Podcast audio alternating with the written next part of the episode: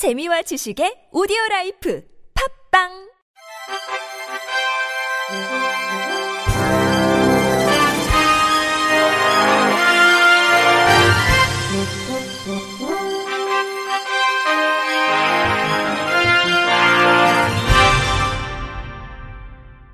청취자 여러분 안녕하십니까? 4월 1일 수요일 KBRC 뉴스입니다. 정부가 코로나19 여파로 사회복지 이용시설의 휴관을 운영 재개 권고 시점까지 무기한 연장하기로 했습니다. 정부는 2월 28일부터 4월 5일까지 세 차례에 걸쳐 휴관을 권고했으며 11만 1,101개 중 11만 340개의 시설이 휴관 중입니다. 휴관 기관 중에도 긴급 돌봄 서비스 제공은 지속할 예정입니다. 시설 종사자는 정상 근무를 통해 서비스 이용에 지장이 없도록 하고 대상자의 특성에 따라 도시락 배달, 안부 확인, 가정 방문 지원 등을 제공합니다. 돌봄 공백은 가족 돌봄 휴가, 육아기 단축 근무제 등 가족 돌봄을 활용하도록 하고 향후 운영 재개 여부는 확진자 발생 수준, 사회적 거리두기 방침 등을 고려해 결정합니다. 국토교통부가 휠체어 탑승 설비를 장착한 고속 시외버스 표준 모델 및 운영 기술 개발을 완료하고 휠체어 이용자의 안정성을 확보하기 위한 버스의 기준을 마련했습니다. 국토교통부는 이 같은 내용이 담긴 교통약자의 이동편의 증진법 시행규칙 일부 개정안을 입법 예고한 상태입니다. 개정안에는 휠체어 이용자의 안정성 확보를 위한 휠체어 탑승 공간, 휠체어 고정장치, 승강장치 등의 기준을 담았습니다. 먼저 휠체어 탑승 공간 설치 기준은 자동차 길이 방향과 평행, 자동차 내에서 앞보기로 착석 가능, 최소 750mm, 1300mm 면적, 휠체어 탑승 공간 내에는 휠체어 탑승객의 안정성 확보를 위한 제품만 설치 가능 등이 담겼습니다. 또 휠체어 탑승을 위한 승강구는 높이 1400mm, 폭 900mm 이상이 되도록 규정했습니다. 이와 함께 특별교통수단 휠체어 탑승객 안전띠는 국제표준화 기구인 ISO 성능 기준을 충족하도록 명시했습니다. 개정안에 대해 의견이 있는 단체 또는 개인은 오는 4월 8일까지 통합 입법 예고 시스템을 통해 의견을 제출하면 됩니다.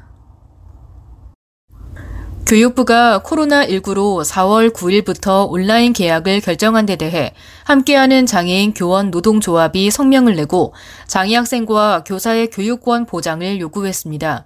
교육부는 어제 신학기 온라인 계약 방안을 발표하면서 장애 학생과 교사들을 위한 방안을 함께 내놓았습니다. 시청각 장애 학생을 위해 원격 수업에 자막과 수어, 점자 등을 제공하고 발달장애 학생에게는 순회 교육을 지원하기로 했습니다. 그러나 교사들은 현장에서 구체적인 지원이 제공될지 의문의 목소리를 냈습니다. 장애인 교원 노조는 성명에서 원격 수업 플랫폼의 웹 접근성을 장담할 수 없고 강의 전반에 수어 자막이 삽입되는 것도 현실적으로 어렵다며 고가의 보조기기를 모두가 가정에서 사용하는 건 역시 힘들다고 지적했습니다. 또한 장애 학생에 대한 지원 방안이 원론적이고 턱없이 부족할 뿐 아니라 장애 교원에 대한 내용은 전혀 찾아볼 수 없다고 비판했습니다.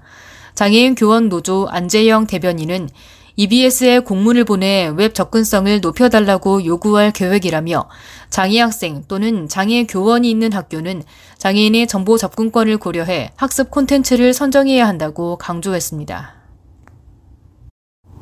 인천시가 코로나19와 미세먼지 확산에 따른 감염 및 각종 질환 예방을 위한 보건용 마스크 제조 장애인 직업재활시설을 올해 하반기에 개관합니다.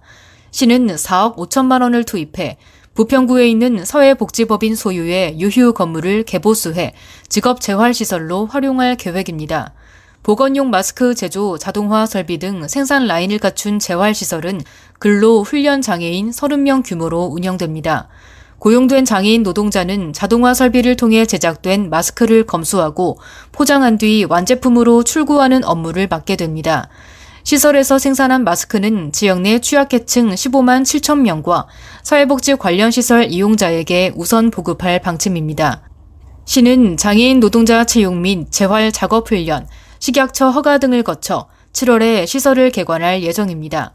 시 관계자는 보건용 마스크 제작으로 장애인의 자활 자립을 돕는 한편 감염병 및 미세먼지 등의 피해를 예방하는 두 가지 효과를 거둘 것으로 기대한다고 밝혔습니다.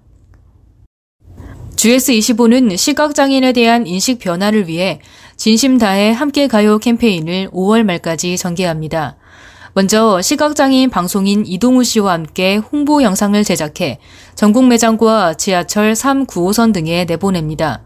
또 4월 한 달간 GS25에서 판매하는 도시락에 시각장애인에 대한 에티켓을 안내하는 캠페인 영상으로 연결되는 QR코드를 부착합니다.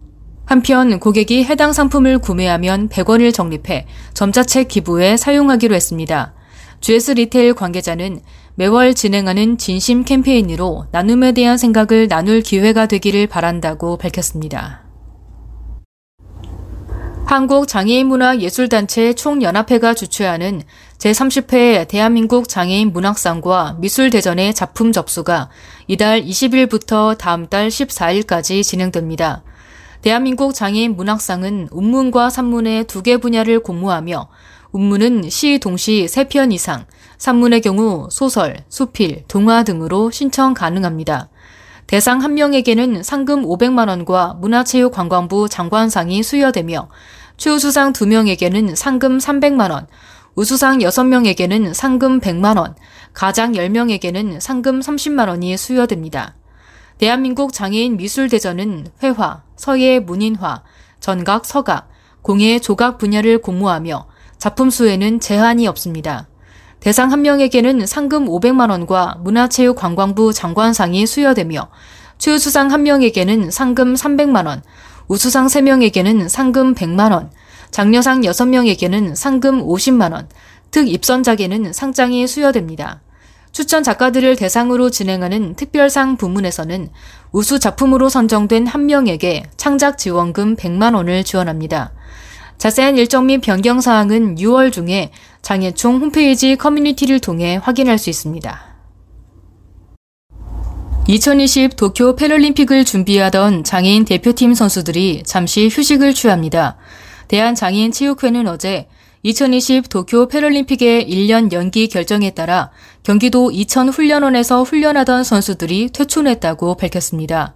퇴촌 인원은 선수 34명, 임원 27명 등 총 61명입니다. 장애인 체육회는 훈련원 정비와 선수단 재입촌 시 자가 격리 기간 등을 포함해 휴촌 기간은 최소 5주 이상이 될 것이라고 설명했습니다. 장애인 체육회는 휴촌 기간 이천 훈련원 시설을 방역하고 훈련 시설 보강 공사를 할 예정입니다. 끝으로 날씨입니다. 내일 전국이 대체로 맑겠으나 건조특보가 확대 강화돼 대기가 건조하겠습니다. 서울 경기와 강원 영서, 충청 내륙, 경북 서부 내륙의 대기가 매우 건조하겠고 이외 지역에서도 대기가 차차 건조해지겠습니다. 새벽까지 바람이 강하게 불면서 작은 불씨가 큰 불로 이어질 수 있어 산불 등 각종 화재 예방에 유의해야겠습니다. 또 강원과 경기 동부, 경북 동해안, 경북 북동 산지 등에 비가 내리는 곳이 있겠습니다. 기온이 상대적으로 낮은 강원 산지에는 눈으로 내리면서 쌓이는 곳이 있겠습니다. 내일 대부분 지역의 낮 기온이 15도 이상으로 포근하겠습니다. 하지만 새벽까지 바람이 다소 강하게 불어 체감 온도가 약간 낮아 쌀쌀할 것으로 보입니다. 내일 아침 최저 기온은 영하 2도에서 영상 7도, 낮 최고 기온은 14도에서 20도가 예상됩니다. 전국의 미세먼지 농도는 전국이 보통 수준을 보이겠습니다. 이상으로 4월 1일 수요일 KBRC 뉴스를 마칩니다. 지금까지 제작의 안재영, 진행의 홍가연이었습니다. 고맙습니다. KBRC